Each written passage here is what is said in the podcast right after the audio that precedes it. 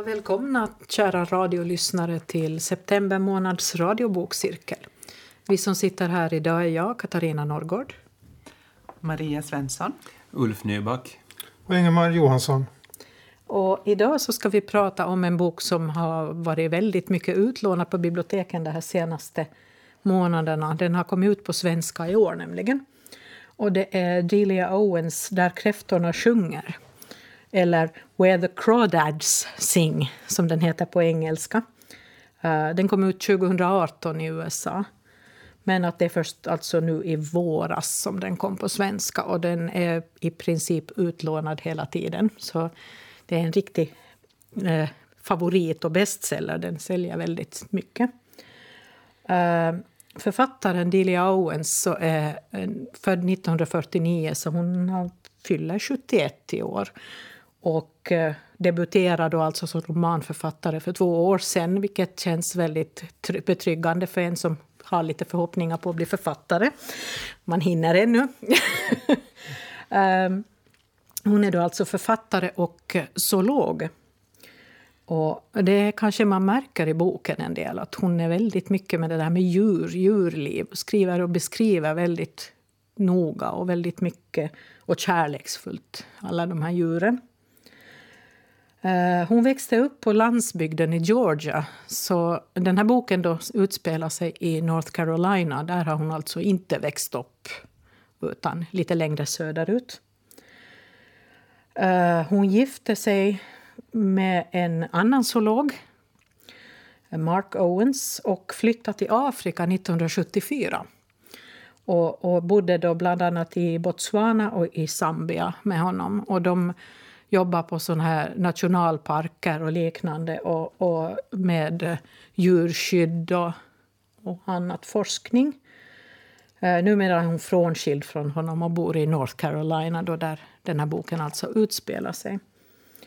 Eh, hon fick jag upptäcka har varit en ganska kontroversiell författare. Det kom fram lite detaljer om hennes liv, tidigare liv, eller hennes liv i Afrika då med maken som kanske inte är så trevliga.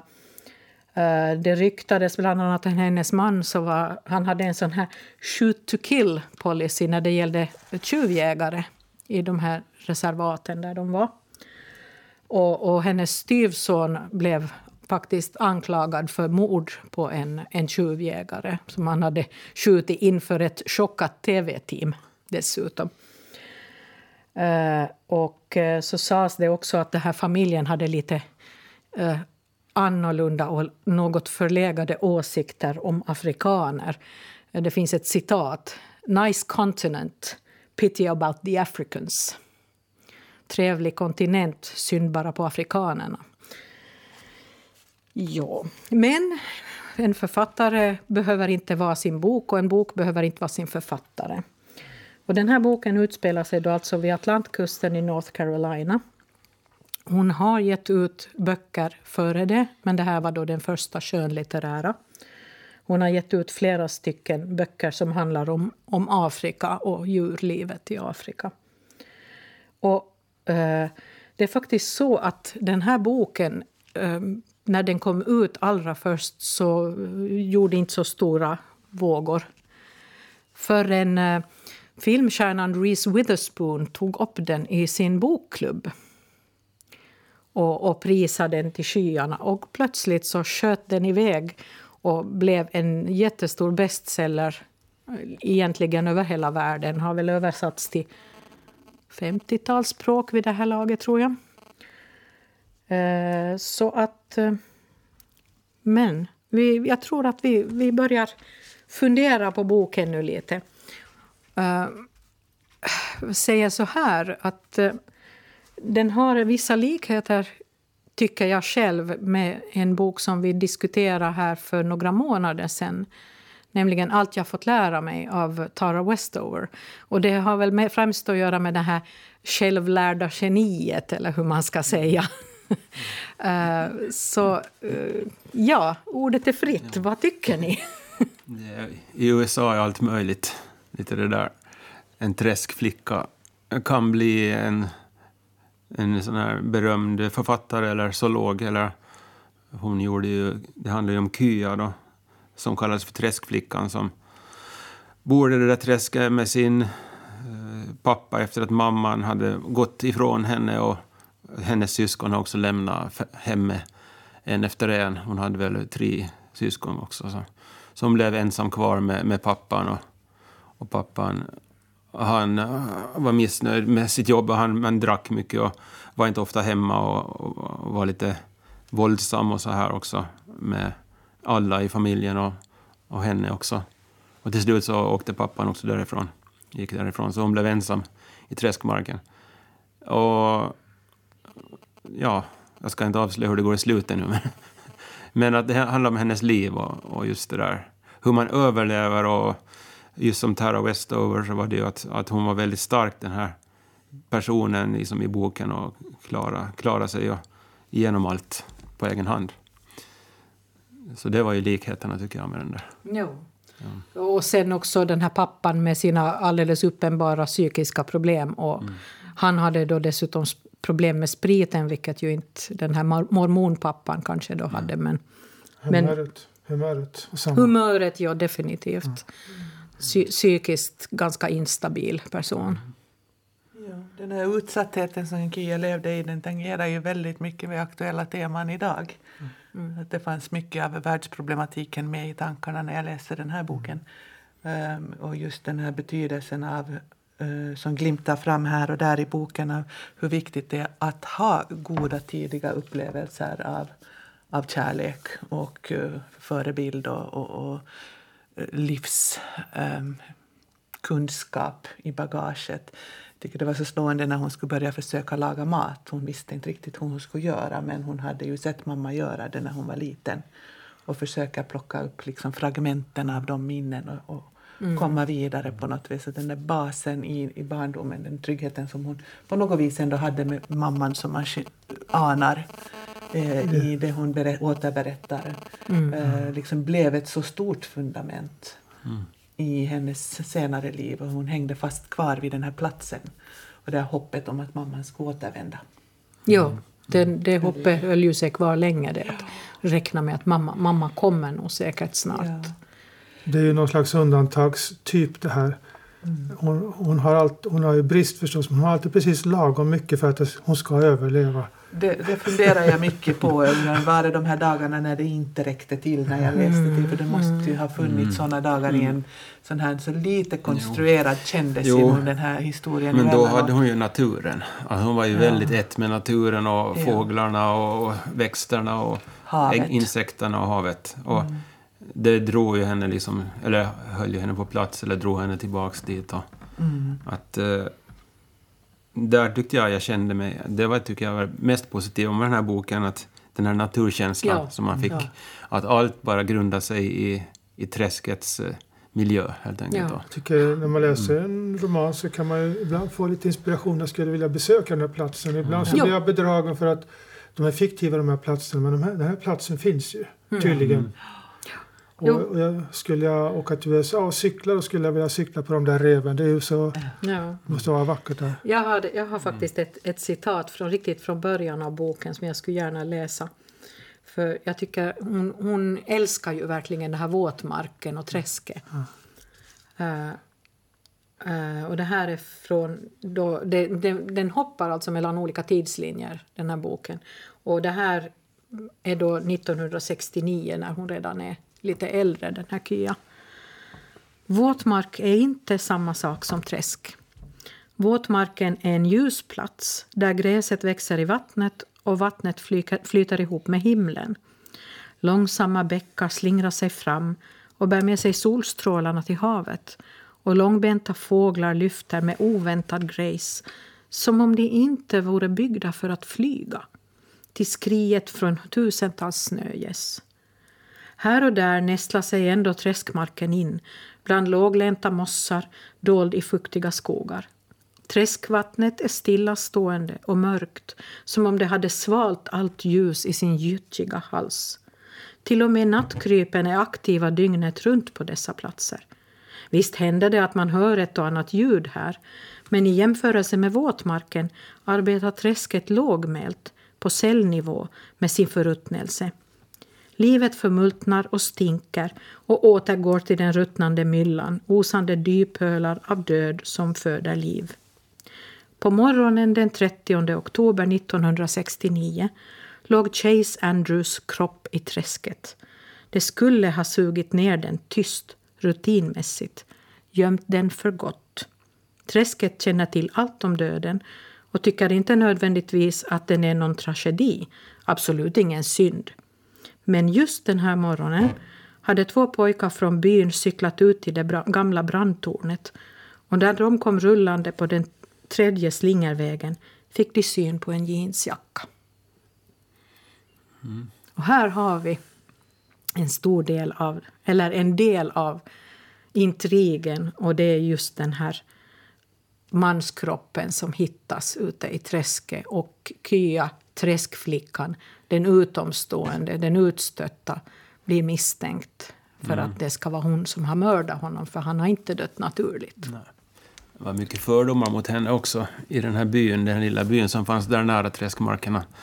Att eh, man kallade henne för träskflickan och man var rädd för henne och man, man smög dit och spionerade på henne. Och, man var elak mot henne och var pojkgäng som planerade att komma dit och, och hitta på fasliga saker med henne och så här. Att, att hon var ju allmänt sådär avskydd nästan. Mm.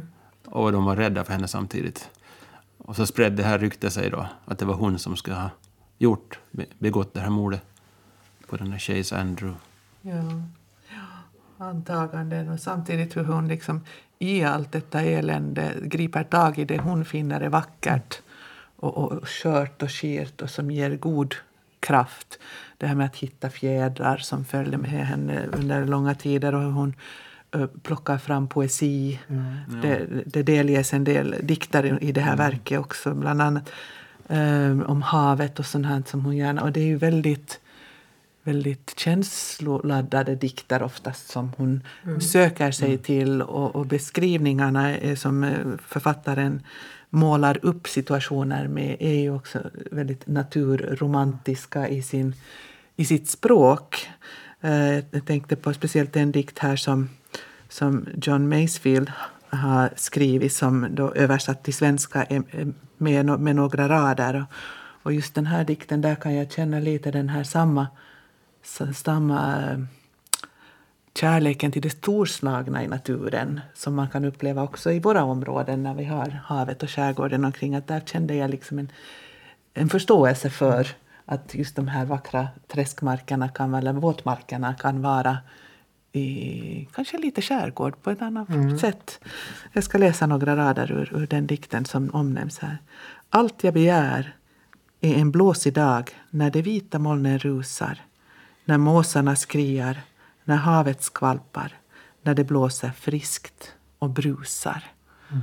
Och då ser jag hur hon dansar på stranden liksom, och låter vinden leka i mm. håret och i klänningen. Och... Jag, jag störde mig lite på de här dikterna. Att de kom in bara sådär ditströdda och, så, och de var lite klumpigt ditsatta. Och nu kommer jag att tänka på en dikt av Emily, Harris, äh, Emily Dickinson. Och så kommer den sådär.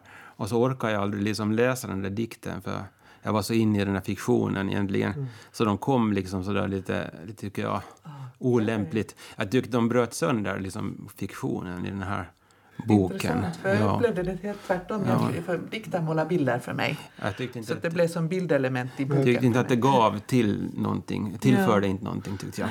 Jag håller med mm. för att så jag läste jag också men jag hade kommit en bit in i boken som förstod att Ja, men jag borde nog ha läst de här dikterna lite djupare.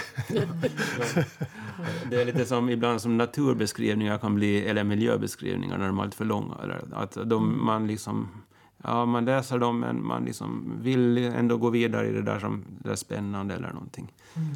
Ja, men. Men sen den här poeten sen då, det, det, ska vi kanske inte avslöja vem det var, men, men eh, vad hette hon? Att det var ju hon själv då mm. som hade skrivit de här dikterna. Mm. Och uh, jag kollade upp på, på, internet och så såg jag just på det här namnet som, som Hamilton hette han visst. Mm. Och så fanns de faktiskt då dikter av den här Hamilton. Men då refererar de till boken förstås då. Mm. Men jag undrar liksom att, att visste de om att, att hon var diktaren? Liksom eh, när hon skrev de här dikterna eller? Eller kanske bara i, i bokens fiktion det här nu som allt utspelar sig. Att, att hon har aldrig publicerat i någon tidning sådana här dikter. Precis. Nej. Dikterna är formade efter historien för att Jag passa tror, Ja, in. jo, Ja. jo. kanske det. Jo. En sak som jag blev att fundera på i, i dikterna var nog verkligen att flytarspråk är bättre på originalspråket i dikten. För att en del översättningar kändes väl översatta i, i diktformat. Jag läste den där eldflugan som var på slutet på, på, på engelska och den var nog bättre tycker jag. Ja, Att precis. där, där var kvaliteten på översättningen väldigt olika just i dikten och i prosan i, i boken. Jo, det är ju sant att det är en helt annan sak att översätta poesi än att översätta prosa. Jag tyckte det var en väldigt spännande bok. Alltså jag, blev lite, jag kände mig lite lurad men, på, på konfekt. Alltså det var på ett positivt sätt. Alltså. Jag hade liksom inte riktigt förväntat mig den, den upplösningen och sådär. Alltså jag, jag, tycker jag störde mig på att den var delad i två delar. Att först var det en roman som handlade om en flicka som bodde i ett träsk och jag tyckte det var intressant. Men sen mitt i allt så bröts fiktionen av att det blev en rättegång. Och sen var resten av boken en rättegång. Det är lite som amerikanska tv-serier. Att det slutar med en rättegång om man ska sitta där och titta på det. Att jag, jag orkar liksom inte titta på rättegångsfilmer. Och, och därför tyckte jag att, att, att det blev lite sådär mitt i boken så bröts fiktionen. Att det blev en helt annan bok. En slags all inclusive. Man får alla böcker på fast en, det, det, blev, det, blev inte, det var inte positivt för, för kompositionen tyckte jag. Att, att om man tänker en tavla då, som man delar i två delar. Att det blir som bröts själva den där konstnärliga upplevelsen. Så tyckte jag. Det fanns ju, det innehöll så pass mycket att man kan liksom, det fanns sånt som man tyckte var bra så fanns det sånt som man tyckte att det, den där boken som man läser just nu den, den kunde jag vara utan. Alltså det där avsnittet. Det var lite så här, jag tyckte det var lite smetigt amerikanskt i vissa. Jag läste en sån här religiös bok, Judy heter den. Jag vet inte om ni har läst den och många har läst den. Någon som blev totalförlamad och sen tackar och lovar och tycker att fantastiskt det är och sådär att bli helad och allt det här. Och det var lite så här lite Sen sensation, lite sensation. Alltså den här, Ja. den här Robinson Crusoe-idéerna klarar sig liksom. Jo, det var lite... Det, Det är var, lite Robinsonad, det är faktiskt Ja, sant. Robinsonad var det. Ja. Ja. Lite lyck- lyckligt slut också. Sådär, alltså lite sådär... Ja, Mm. men att... eh, att i, I många amerikanska filmer så är det ju lyckligt slut. Mm. Att, att, det är just, att, att, att hjälten vinner ju liksom. Att, Ja, det vet man inte riktigt här. nej, men Nej. att... eh, Nej, men det finns en urkraft som går igenom hela boken. Som är liksom den, den utifrån sett svaga stackaren som bor ensam i ett träsk. jo. Men hon har en, en annan roll i sina egna ögon än, än den som omgivningen vill påföra henne. Men jag tyckte det var intressant det här som du läste om, om, om inställningen till, till de mörkhyade i Afrika. Ja. Därför att den person som lyfts fram i berättelsen som den stora, trygge, Ja. vuxna är ju en svart man som Ja, driver Jumpin. Jumpin Ja. som är hennes stabila punkt. Ja. Som på något vis gör att hon fixar det här. Han är, liksom Han är, ju, han är ju stöttepelaren och tryggheten, han och hans fru. Ja. Ja. Ja. Och de är ju sån här fattigt, fattigt folk och, och bor ute i träsket de också. Liksom, Ja. och, och är väl inte Ja, sådär men jätte... han låter henne ha värdigheten Ja, kvar. precis. Men just. finns ett steg bakom hela tiden när hon behöver det. De räddar henne och hon får Ja. sälja sina varor, musslor till dem. Och, Ja. och, och de köper av henne. Och, Var det någon annan som funderade om de sålde dem vidare eller om de bara satt dem tillbaka i träsket? Ja, musslorna såg de väl, men den rökta fisken verkar som var skräpfisk. Jag misstänker att de kanske inte... De kanske bara gav henne pengar för det och, Ja, och, ja, och lät henne det ha var Det sin... en fanns ju andra ja. musselförsäljare också. Det fanns det ju. nå. Jag tänkte att våra musslor här skulle nog ingen ha köpt men det är ju klart sant att det är lite annan dimension på dem där. Blåmusslor kanske till och med. Jo. Ja. Jag tyckte det hade lite så här idylliskt drag. Alltså, Jag tyckte lite som Grottbjörnens folk eller något sånt här. Att lite, ja, nu kanske det, Ja. ja, jag läste någon gång. Alltså, lite sådär att, Ja. att det ska, det, man målar upp en miljö men det, allt ska vara lite tillrättalagt och sådär kanske. Att samtidigt så, det är liksom lite estetiskt på något sätt, hennes beskrivning av naturen. Att det, hur fint allt är och där kommer na- natthägrarna landar och snögässen flyger. Och, och det som det blir, blir sån här liksom är idylliskt på något Jo, sätt, känns jo det som. men det är sant. Att det kommer aldrig liksom att naturen skulle vara Nat tvärtom. naturen är god. Jo, naturen är Människan är kanske inte, men naturen är det. I den här boken Mm. åtminstone. Och det är alltså uh, där kräftorna sjunger som vi pratade om, ska jag väl säga. Ifall att någon har råkat komma in just nu. Men hemmet är ju inte en vacker beskrivning. Nej. Det, det Nej. lilla skyffel som hon har som sitt hem. Men där tyckte jag det var så otroligt vackert längre fram i boken när det fanns möjligheter att uppgradera. Jo, jag tänkte hon Och man pengar. väljer att Ja. behålla den där som man känner igen. Hon sover på verandan fortfarande. Ja. Men jag tänkte som ge- geografisk beskrivning av USA, så man har ju läst på, om, om öst, östkusten, att det finns liksom träsk där. Ja. Och det är inte liksom Florida och där Everglades och där, inte, utan det är ännu högre upp. Och liksom här nybyggarområden. Och det är många som har beskrivit det här området. Var det inte den här Walden Pond också? Ja. Var det inte därifrån? Ja, det, Ja, men det var så länge sedan. Men, eh, men sen, eh, han där Carol Oates, och, och hon skriver också om Jo, träsk, jo, det träskmarker. Och det är liksom- väl Georgia kanske med. Ja. Men jo, det är i alla fall Jo. östkust. Och det är Atlanta som är den närmaste stan, storstan här. Jo, så är det ju. Så det är di- ditåt som det är. Och det, det måste ju finnas otroliga träsk, träskmarker där.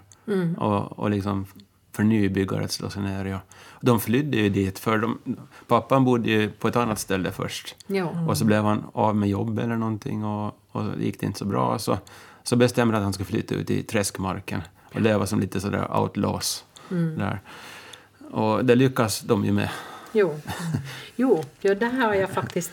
I och med att eh, de då bodde så där eh, avlägset så, så gick de ju inte i skola. Eller hon gick ju inte i skola. De var ju träskfolk dessutom. Det var inte riktigt så här.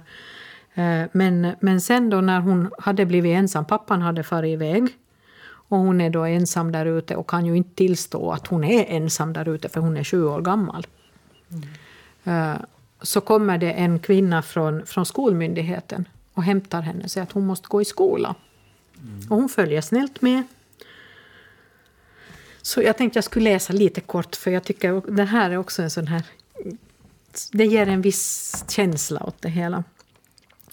När Kya leddes in på skolans expedition hittade de hennes namn men inget födelsedatum i folkbokföringen.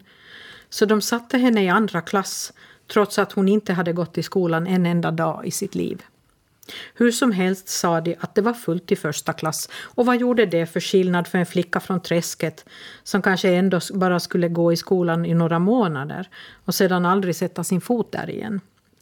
Rektorn gick med henne genom en bred korridor där deras fotsteg ekade och svetten bröt fram i pannan på henne. Han öppnade dörren till ett klassrum och föste in henne. Skotskrutiga kjolar, långa kjolar, skor, många skor, några bara fötter och ögon. Alla stirrade. Hon hade aldrig sett så många människor på en och samma plats förut. Kanske ett dussin. Läraren, samma Mrs Ariel som pojkarna hade hjälpt, visade Kya till en bänk som stod nästan längst bak. Hon kunde lägga sina saker i skåpet, sa hon, men Kya hade inga saker. Läraren gick tillbaka till katedern och sa Catherine, kan du vara snäll och resa dig och berätta för klassen vad du heter, hela namnet. Magen drog ihop sig.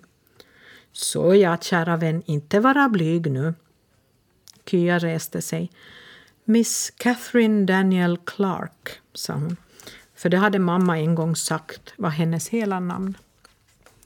Kan du stava till gul? Kya stirrade i golvet och teg. Jody och mamma hade lärt henne några bokstäver men hon hade aldrig stavat ett ord högt för någon förut. Nerverna rumlade runt i magen men hon försökte. G, U, D. Skratt bröt ut längs raderna med bänkar. Shh! Tyst med er! ropade Mrs Ariel. Vi skrattar aldrig, hör ni det? Vi skrattar aldrig åt varandra. Ni vet bättre än så. Ja, det var då alltså första skoldagen för Kya. Och sista ska vi väl på tillägga då. För hon gick aldrig tillbaka till skolan igen utan hon gömde sig när de kom och letade efter henne från myndigheterna.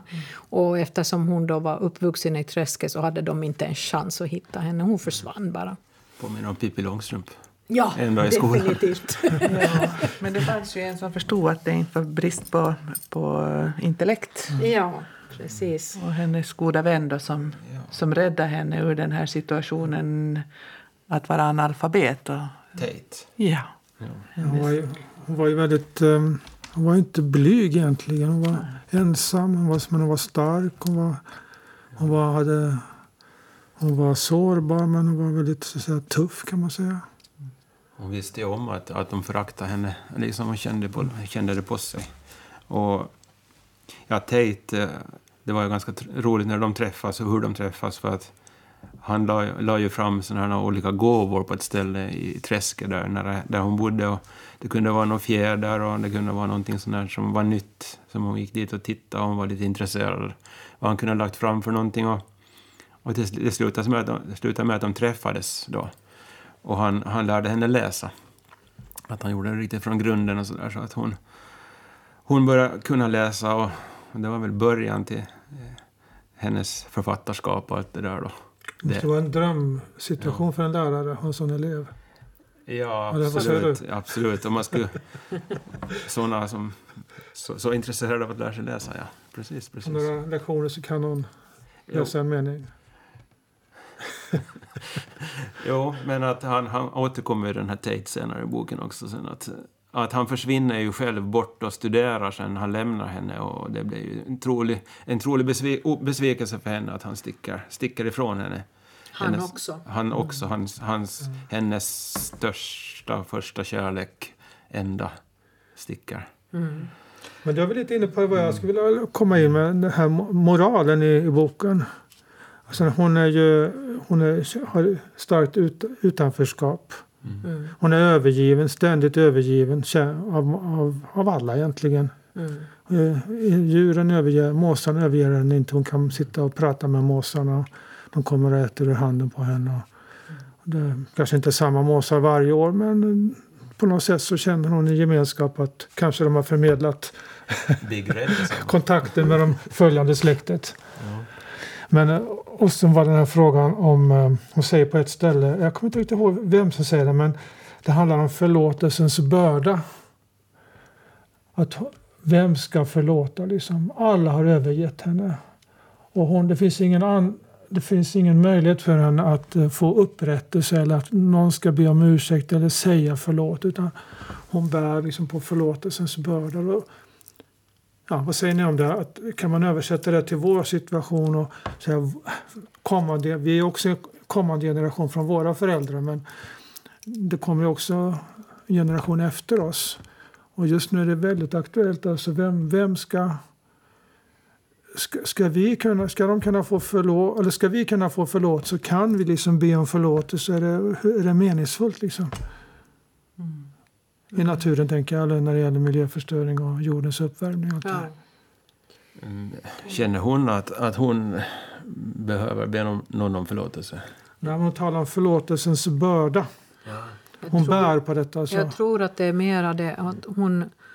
hon var det inte i samband med att hon fick reda på att hennes mor var död? Hon, hon hade liksom ingen chans att försonas med henne eh, och, och förlåta henne för att hon hade lämnat henne och de andra syskonen. För att hon för, förstod ju så småningom, när hon kom underfund med hela historien bakom bakom hennes föräldrars äktenskap och, och, och liv så förstod hon ju varför mamman gav sig av.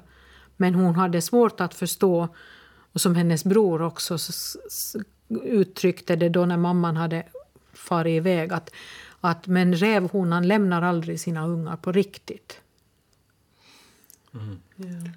Ja, och det här utanförskapet som du, du nämnde här tidigare, så att det var ju det som var det starka bandet med Tate. Ja. När han berättar om att hans mamma hade dött och övergett honom genom att dö. Och då, då diskuterade, och det hade han aldrig berättat åt någon förut heller. Så de delar ju på en hemlighet där om att de är båda utan mammor. Men han säger ju väldigt hårt åt henne i samband med det. När han berättar, för hon frågar, jag kan läsa det, det avsnittet här när det kommer fram. Um, hon ägnar sig åt att sticka ner ett grässtrå i ett myrhål en stund innan hon frågar Var är din mamma? En vind drog genom träden och skakade ömt om grenarna. Tate svarade inte. Du behöver inte berätta något. Något, rättade hon sig. Ska vi se, nu hoppar sidorna lite här. Där. Du behöver inte berätta något, upprepade hon. Min mamma och lilla syster dog i en bilolycka borta i Asheville. Min syster hette Karianne. Jag är så ledsen, Tate. Din mamma var säkert jättetrevlig och vacker. Här känner man att de binder det här bandet. Ja, det var de båda två. Han talade ner i marken, ner mellan sina knän. Jag har aldrig pratat om det förut, inte med någon alls. Inte jag heller, tänker Kia. Högt sa hon. Min mamma bara gick en dag och kom aldrig tillbaks. Hjortmammorna kommer alltid tillbaks. Hon har hoppet starkt kvar. Eh, du kan i alla fall hoppas på att hon gör det. Min kommer aldrig tillbaka. Det är i alla fall helt säkert. Mm. Så där någonstans så tangerar de vi varandra mm. emotionellt om det här utanförskapet som blir till en gemenskap. Mm. Mm. Men han sviker henne ändå sen. Han, jo, men det vet hon ju inte i det nej, här skedet. Men det är det som, så fortsätter ju boken och han, han säger att hon skulle aldrig trivas i hans universitetsmiljö dit han ska. Mm. Att han ger henne inte en chans ens. Att liksom, han sticker. Men ändå är det mamman och Tate hon bär med sig hela vägen. Jo, Ja. Fast han träff, hon träffar ju sen den här Chase. Mm. Som blir surrogat för Tate. Ja. Kanske. Ja, för att han, han är ju där, han är ju närvarande fast han är ju en helt annan typ. Han, kom, han kommer ju dit med något pojkgäng och han är lite tuffisen i byn eller i, i den här som är med andra tjejer och han har hur många som helst. Och, han, det vet ju inte hon om, Kya inte. Fast uh, Tate vet ju till exempel om det. Mm. Och, men då blir det så att den här eh, han, han Chase kommer och kör, kör in dit till träskmarken och han är också lite intresserad av Kya och sådär. Men det är ju på sätt och vis för att hon är så vild av sig. Mm. Och liksom så här lite annorlunda och så. En annorlunda en flicka. Annorlunda, ja. Ja. Och han är ju bara ute för att ragga upp henne i stort sett. Mm -hmm. Fast han lovar ju sen en massa saker, att han ska bygga ett hus till henne och allt möjligt sådana här amerikanska drömmen som han målar upp där. Lite blå äpplen kanske? Ja, lite blå äpplen och, och lite sånt. ja, ja. Det känner man igen. Jo. Han blir ju mindre och mindre sympatisk efterhand som boken går, mm. den här Chase. Ja.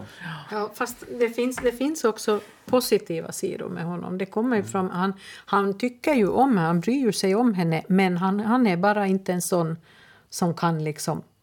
Hon, hon duger inte riktigt. Det, den här mm. statusen är inte tillräckligt hög och hans föräldrar är, är väldigt noga med jo, sånt. Så han vågar ju inte gå emot dem heller. Nej, han delas i två världar. Mm. Ja, ja, det är ju så. Och den här boken delas i två världar också. Mm. För det liksom 1950 började det, sen hoppar det fram till eh, något 70-tal. När 69, det 69 när han dör. det här, det här, Chase. när Chase dör. Och då ja. är det ett torn som är någonstans mitt i den här träskmarken med en öppen mm. lucka. Så, och det är två detektiver som börjar utreda vad som har hänt egentligen. Så då får man sån dubbelperspektiv på, på den här boken egentligen. Ja. Hoppar fram och tillbaka hela tiden. Och... Eh, Ja, de har ju inte något spår efter det som har hänt. De hittar hans jacka och uh, det är några killar som har hittat hans kläder där. Men alla spåren är bortsopade och luckan i tornet är öppen och det finns inga fingeravtryck och ingenting. Och, och ingenting som mm. visar hur han har kommit dit ens. Det var ju mm. så pass... Fast de har ju besökt det där tornet tillsammans. Där ja, ja. Uh, men det där blir ju sen själva bokens intriger, hur det går framåt. Och, man kommer in på de här rättegångarna så det fortfarande inte hoppar tillbaks mm. till före, före det hände det här. Ja. Jag tänker det, det är ju en story som, som hänt för 50-60-talet i här syd, någon, en sydstat på mm. östkusten. Och det finns ju en del rasmotsättningar, eller inte bara en del, det är ganska grova rasmotsättningar. Och det, den, det är en story, men sen handlar det ju lite, det som gör att det är kul att läsa det är att det handlar om mig också. Vem har inte känt sig utanför någon gång? Vem, vem har inte känt sig ensam och sårbar och försökt att känna sig tuff och, mm. och känna in. Om man är ensam så har man ändå en inre styrka. Tänk om någon ville se det och så vidare. Mm. Känner, Tjänar pengar på, ja. jättebra på att teckna någon som upptäcker, upptäcker mig, men det är ingen som har gjort det ännu. Ja, jag känner nog den här närheten till natur och sånt. Att det, det tycker jag att jag, jag, kan identifiera mig med. Alltså. Att, att man, man är fågelskådare själv och liksom mm. man ut, har varit ute och tittat på och upplevt naturen och fåglar och sådär. Att hon är ju likadan, att hon liksom i detalj att hon liksom är intresserad av dem och tecknar ner djur och liksom växter. Och hon har en favoritmås som heter Big Red. Och, och själva den här författaren också märker man att hon har bra grepp om, om de här zoologin. För att jag började vara misstänksam när, när det kom att fiskmåsar har röd fläck på näbben. Det har de ju inte, utan det är trutarna. Mm. Men sen så kommer det fram ändå att Big Red, han är ju en trut. Att ja, de säger ja, ja. det. Så ja, där, där hade de faktiskt rätt också. Att, att den, håll, den håller så logiskt. Alltså, det tycker jag är bra. det är ju intressant. Ja. Och, ja, fiskmåsarna fiskmåsarnas sång reagerar också på att de, de sjunger ju inte. Alltså, den har ju en annan betydelse, det är ju mer sådär metafor. Ja, vi kan ju ja. säga som så att titeln på boken eh, där kräftorna sjunger, kräftorna sjunger väl inte så hemskt mycket heller. Men, att, ja. men det finns ju ett sus där ute i, i havet, eller om det var där inne någonstans, som, som man hör. Och, det, och där finns det väl kräftor. Mm. Och det, jag tycker om hennes alltså, djurbilder. Alltså, till exempel, det pratas om att hon kände sig blottad som piggsvinets bara mage. Till mm. exempel. Att det, hon använder djur liksom, och gör en bild av dem. Jo. Och den eldflugan som äter sin partner efter parningen och, och allt det här. Det kommer mycket, mm. mycket just sådana bilder. Men jag, jag måste säga att det som fascinerar mig mest är nog just den här beskrivningen av det här träsklandskapet. Mm. Och jag också, jo, det är de här fjädrarna hon hittar från alla diverse ovanliga fåglar och, och sånt. Men, men just... Jag har ett stycke jag skulle vilja läsa igen. Mm. Mm, och det är när hon... Det är väl egentligen första gången hon träffar Tate på riktigt. Och hon är då alltså väldigt liten. Hennes pappa har, har farit iväg någonstans, hon vet inte vart. Han kommer tillbaka då ännu efter det. Men, och nu har hon sju år gammal då låna båten för att fara ut med den. Och hon har ju aldrig varit ensam ut med den förut, motorbåt. Och så går det inte riktigt så där jättebra. Hon tappar bort sig. Och sen håller hon på att få slut på bensin. Hon jämrade sig medan båten drev i den svaga strömmen. Molnen vann över solen, gled tunga men tysta fram ovanför henne, knuffade undan himlen och kastade skuggor över det klara vattnet. Det kunde bli oväder när som helst nu. Och ännu värre, om hon kom för långt bort skulle pappa märka att hon hade tagit båten. Hon körde sakta framåt. Kanske hon kunde hitta den där pojken. Efter några minuter längs kanalen kom hon fram till en kurva och den stora flodmynningen uppenbarade sig och på andra sidan såg hon pojken i sin båt. Hägra tog till flykten lyfte som en rad vita flaggor mot de hopande grå molnen. Hon låste blicken vid honom. Rädd att komma för nära, rädd för att låta bli. Till sist svängde hon över flodmynningen. Han tittade upp när hon närmade sig. Hej, sa han. Hej. Hon såg över hans axel in bland vassen. Vart är du på väg? frågade han. Inte ut, hoppas jag. Det blir oväder. Nej, sa hon och såg ner i vattnet. Hur är det? Halsen snördes ihop och hon svalde en snyftning. Hon nickade men kunde inte säga något. Är du vilse? Hon nickade igen. Tänkte inte böla som en flicka. Okej, händer mig hela tiden, sa han och log. Du, jag känner igen dig. Du är Jodie Clarks syster. Jag var förut. Nu är han borta. Jo, Fast du är väl fortfarande hans... Men han tystnade. Hur känner du igen mig? Hon gav honom en snabb blick rakt i ögonen. Jag har fiskat en del med Jody. Har träffat dig några gånger. Du var bara liten. Visst heter du Kya? Någon visste vad hon hette. Hon blev helt paff. Kände sig förankrad vid något, befriad från något annat. Jo, Vet du var jag bor? Hittar du härifrån? Tror det. Det börjar bli dags att dra ändå. Han nickade mot molnen. Följ efter mig. Och det här tycker jag är så underbart. hennes reaktion. Någon visste vad hon hette. Plötsligt är hon någon igen. Jo, och söker någon bekräftelse. Och, liksom.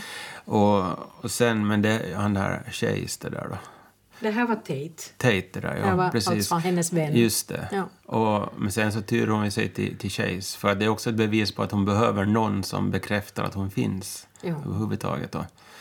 Att hon, hon är ju van att leva ensam, men, men det är ändå jobbigt. Alltså hon, vill, hon, hon, söker, hon söker någon, hon vill ha någon att leva, någon som ser henne. Någon som vet att hon Mm, finns, ja. vet att hon Precis. finns. Och, och den här Chase då, han är ju annorlunda för att hon försöker liksom ge honom en bok som hon har gjort själv och sådär. Men han bryr sig inte så mycket om den där boken. Han bläddrade i den och funderade varför fick jag den här boken? Och att, att han är inte riktigt på hennes nivå. riktigt. Han är, han är nog mera den här sportande, eh, snygga pojken i, i high schoolen än, än någon sån här intellektuell, tror jag. Ja. Den här idrottsstjärnan. Vad Mera. quarterback. Ja, och det är ändå lite bländad av hennes urkraft på något vis. Jo, här, ja, jo. Och överlevnadsförmåga. För som sagt, det är ju nog så. Inte han är ju helt ointresserad. Han tycker ju nog om henne. Men han är bara en eh, skitstövel, om man får säga så. Också. ja. Men hon är ju en helt... Alltså, vi har, eller jag har varit med och lyft fram henne som en, en udda person men hon är ju också en väldigt vanlig person Ja. som hamnat i de här omständigheterna. Han är mer stadsbo, kan man säga. Eller sådär, Mm. inte alls van att röra sig i träskmarken som den här Tate. Att Tate, han var intresserad av, av det där eh, våtmarkslivet och han eh, förstod henne, att varför hon ville bo där och sådär. Mm. Att, och han var den enda som, som förstod, som tyckte om liksom samma saker som hon Mm. egentligen. Och därför så kommer han väl närmare liksom henne. Det är väl därför han, som han uppmuntrar henne också med hennes tecknande och, och det hon skriver om, om, om den här naturen där ute. Som ju så småningom sen leder till att hon faktiskt får ge ut böcker. Och, och vid den här rättegången sen när, när det ska börja redas ut vem, vem som egentligen har begått det här mordet så inser folk plötsligt att hjälp, att hon är, hon är författare. De trodde det var ju bara träskflicka, det var ju bara hon här så konstiga människan som bodde där ute någonstans. Och så är hon författare och väldigt känd också dessutom i, i vissa kretsar. Ja, och konstnär har gjort egna illustrationer i boken Ja. dessutom. Ja. Hon har gett ut för tre eller fyra böcker tror jag, stora fina volymer som ligger på alla zoologiska museer i USA. Men sen, andra hälften av boken handlar mest om att hon ska skaffa sig alibi nästan. För, för att, att som läsaren tror att, att det inte är hon som har gjort det här. Att, att hon var ju inte där på, Nej. på platsen när det hände. Att hon tog ju en buss till, till, för att träffa sin förläggare i, i den här stan. Asheville eller vad det var, det var. Och allt finns dokumenterat då busschauffören vet när, när hon hade åkt iväg. Och, Mm. och då börjar ju de här åklagarsidan säga att hon, ja, men hon kunde ha tagit en buss tillbaks mitt i natten och, och tagit liv av den här människan då och åkt tillbaks igen. Mm. Och, att det låter som väldigt sådär konstruerat alltihop det där. Det, Att- det är att- riktigt sån här Ja. deckar.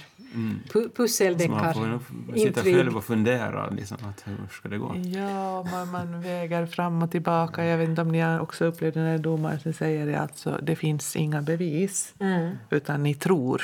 Jo. Det fanns en sån frasering där. Ja. inte? Och så, ja, så är det. Liksom hur hela Men, tyngden faller på något... nöjd Ja. Jag, jag, jag stödde faktiskt uh, Tate här. jo. Eller eh, Kia, förlåt. Ja, ja. Jo. Jo, jo, man, man, man tar parti som läsare och, och, och, och funderar fram och tillbaka. Att hur kan det ju vara att, att motiv fanns för säkert, men nej. Hon just, gillar ju verkligen att sitta i rättegången och sitta i fängelse bort från alla sina fåglar och, trä, och såna här djur. av. Hon, hon tittade ut genom fönstret på krå, kråkorna och örnarna som flög. Ja. Att, att där led man verkligen med henne och hon höll för öronen i rättegången. Hon avskydde, hon skulle inte klara liksom, att sitta där en timme till. Och, Att det var verkligen en plåga för henne. Jo, man led verkligen med henne just när hon var inlåst i häkte. Det, när hon inte fick komma ut till, till det här träsket. Ja. Liksom, det var ju... och där, där kände jag att, att, att man fick en känsla av att, att den fria fågeln Kya Mm. inte var fri var värre nästan än om en ja. människa som bodde i en stad skulle bli mm. berövad friheten ja, för ja. att det var så stor del av henne att man, man led med henne. Jag tror att för, för, författaren la ner sin själ i det där. Att hon kände också att hon, hon hör hemma vid träsket. Och ja, att det var friheten liksom. Ja, att, eh, hon ville, det var enda hon ville var att få tillbaka hem, stänga dörren, eller liksom vara ensam med måsarna återgå till, till grundelementen ja. i hennes liv. Mm. Ja. Men det där slutet är ju intressant på boken då förstås. Att... Mm. Jag tänker att äh, den här cellen kan det stå också för just äh, staden, det urbana. Mm. I Los mm. Nu på Konstens natt så såg jag en bild på det var en, en, på påmålningen alltså en, en, en person målad som bara hade ett, eh, ett lås, dörrlås i handen. Det, liksom, det saknades dörr liksom. Mm. Rätt vad det så står vi där med massa lås det finns, ingen, det finns ingenting att låsa in, ingenting att låsa upp. Allting är borta och dött.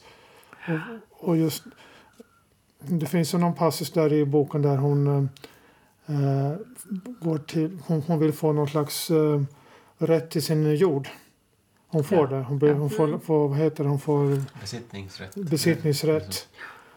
Och uh, det står någonstans, fast man då dränerar runt omkring bara så kommer det även att drabba den här marken. För att dränering i sig utarmar jorden runt omkring också. Man gör ändå ett försök att få bevara en liten plats som skulle vara kvar. Mm. Och uh, ja, det, och den här cellen skulle för mig då kunna vara att vad, vad gör man då när, man, när det inte finns någon att be om? När motparten inte finns längre, när den mm. är död. Mm. Naturen är död. Ja. Det var lite så här civilisationskritik, mm. kanske det kom in. Mm. För att det blev liksom ett turistparadis, den här, den där, vad heter han, Jompins brygga blev något café mm. i slutet, efter många år.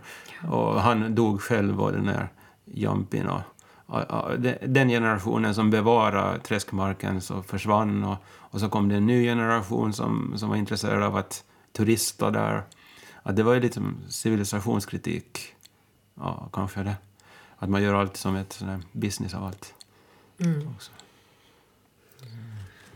Jo, uh, jag tänkte läsa ännu en liten bit ur, det är mot slutet av boken. Det här är 1970. Och, och Kya, Kyas bror, Kya har alltså hittat sin bror genom att hon blev då åtalad för det här mordet. Så har hennes bror, henne, han som var närmast henne i ålder, Jody, har hittat henne igen och kommit tillbaka och, och, och det här, så de har börjat umgås. Och nu är han och hämtar henne vid häkte och de ska åka hem. Hon slutade nästan andas när Jody svängde runt den sista kröken på den slingriga vägen och skjulet blev synligt. Det stod och väntade på henne under ekarna. Den spanska mossan böljade varligt i brisen ovanför det rostiga taket och hägern stod och balanserade på ett ben nere i skuggorna kring lagunen. Så fort Jody stannade bilen hoppade Kya ut och sprang in i skjulet, rörde vid sin säng, vid bordet, spisen. Han visste vad hon skulle vilja göra när hon kom hem så han hade ställt en påse med smulor på bänken och med nyfunnen energi sprang hon ner till stranden med den. Tårarna strömmande när hon såg måsarna komma flygande mot henne från alla väderstreck. Big Red landade och trampade runt kring henne med nickande huvud. Hon satte sig på huk vid stranden, på stranden och hon skakade i hela kroppen där hon satt bland virrvarret av fjädrar. Jag har aldrig bett andra människor om någonting. Nu kanske de kommer att lämna mig i fred. Så hon har kanske hon har ett behov nog av, att, av andra människor, att någon vet vem hon är, men inte så många. Mm. Det var ju väldigt spännande i rättegången när juryn skulle av, alltså, komma med domen. Mm. Att man tänkte så att juryn var ju liksom hopsatt av några enkla människor som hade nästan fördomar mot henne från början. Mm. Fast så blev hon ändå frikänd. Och det kom, då var det liksom som att pustat skönt. Och liksom, mm. Nu kan de få hem och, och liksom bara ta det lugnt och sådär. Det var lite den här lyckliga, lyckligt slut-känslan som man fick. Även om det inte var slut? Nej. Jag var tvungen att lägga handen över de där raderna inför mm. domen. Jag, får, jag vill inte läsa liksom domen innan texten är där. Är du sån som hoppar lite ibland för, för att få veta? Eller? Det händer. Man, det, du läser väl inte sista sidorna först? För att mm. få reda på hur det går. Ja, som det... en bekant brukar göra. Jag drog väldigt mycket paralleller till nutid, så som du också var inne på nu här, av, av liksom stora viktiga ämnen som tangerar vår vardag dagligen. Och där också det här eh, tanken på att även ett övergivet barn som blir sedd av en enda person eller två, de här Jumpin och hans hur viktig den kontakten är att någon mm. Mm. säger hej två gånger i veckan. Liksom. Det, det, det, var tillräckligt mycket för att hålla henne vid liv och hålla henne ifrån att, att försjunka i den här mm. utanförskapen och ensamheten och ha styrkan i att vara där hon var. Och tänker, liksom, hur är vi medvetna alltid om hur viktigt den är, den där Nej. bekräftelsen? Precis. Att inte när man liksom, får den, ofta. Nej, oftast inte och inte när man ger den heller alltid. Mm. Men liksom det, det, blev en sån här riktig ögonöppnare för mig, liksom påminnelse om att, mm. att de små fragment som man i ett så att säga normalt välsignat liv där man har vad man behöver och, och, och, en fungerande vardag, social situation så är kanske inte de där fragmenten lika starka men i utanförskapets liv så blir det ju otroligt Jag tycker liksom viktiga Det är på något sätt ett skönt, enkelt liv att leva så där nära naturen. Mm. Det är liksom tillbaks till paradiset nästan. Att någonting som har gått för, för liksom har gått förbi eller som har, som har försvunnit egentligen hos oss. Att, att på något vis så hon vill ju, alltså man man skulle vilja leva ett sånt här liv också. Och då blir de här små grejerna så viktiga sen. Ja. Att det behövs inte så mycket. Nej, ja. Jag kommer onekligen att tänka på en, en, en, film, en dokumentär om en, en äldre dam som bodde i Åbolands skärgård och bodde på samma ö hela sitt liv tills hon måste flytta för att hon inte klarar sig själv. Och hon sa, har du inte varit någon annanstans? Nej, varför skulle jag det? Jag har det så bra där jag är. Mm. Liksom den tanken som har funnits ganska kort tid bakåt i tiden mm. hos de flesta. Att det här eviga sökande efter bättre platser har ju kommit på senare tid. Mm. Och där hade hon ju starkt det här att det var hennes plats på jorden. Mm. Och det är fascinerande att ta del av. Ja. Så vi har alltså, idag har vi diskuterat Där kräftorna sjunger av Delia Owens. Stor, stor hit bland bokhandlare och bibliotek. Och mycket, mycket utlånad och mycket köpt, den här boken. Eh, och eh, vi som har suttit här och, och, och funderat idag så är jag Katarina Norrgård. Och Ingemar Johansson. Ulf Nyback. Och Maria Svensson. Eh, och i oktober så kommer vi att prata om en alldeles nyutkommen bok, nämligen Kjell Westös Tritonus. Så att lyssna gärna på oss då också. Hej då! Hej då! Hej då.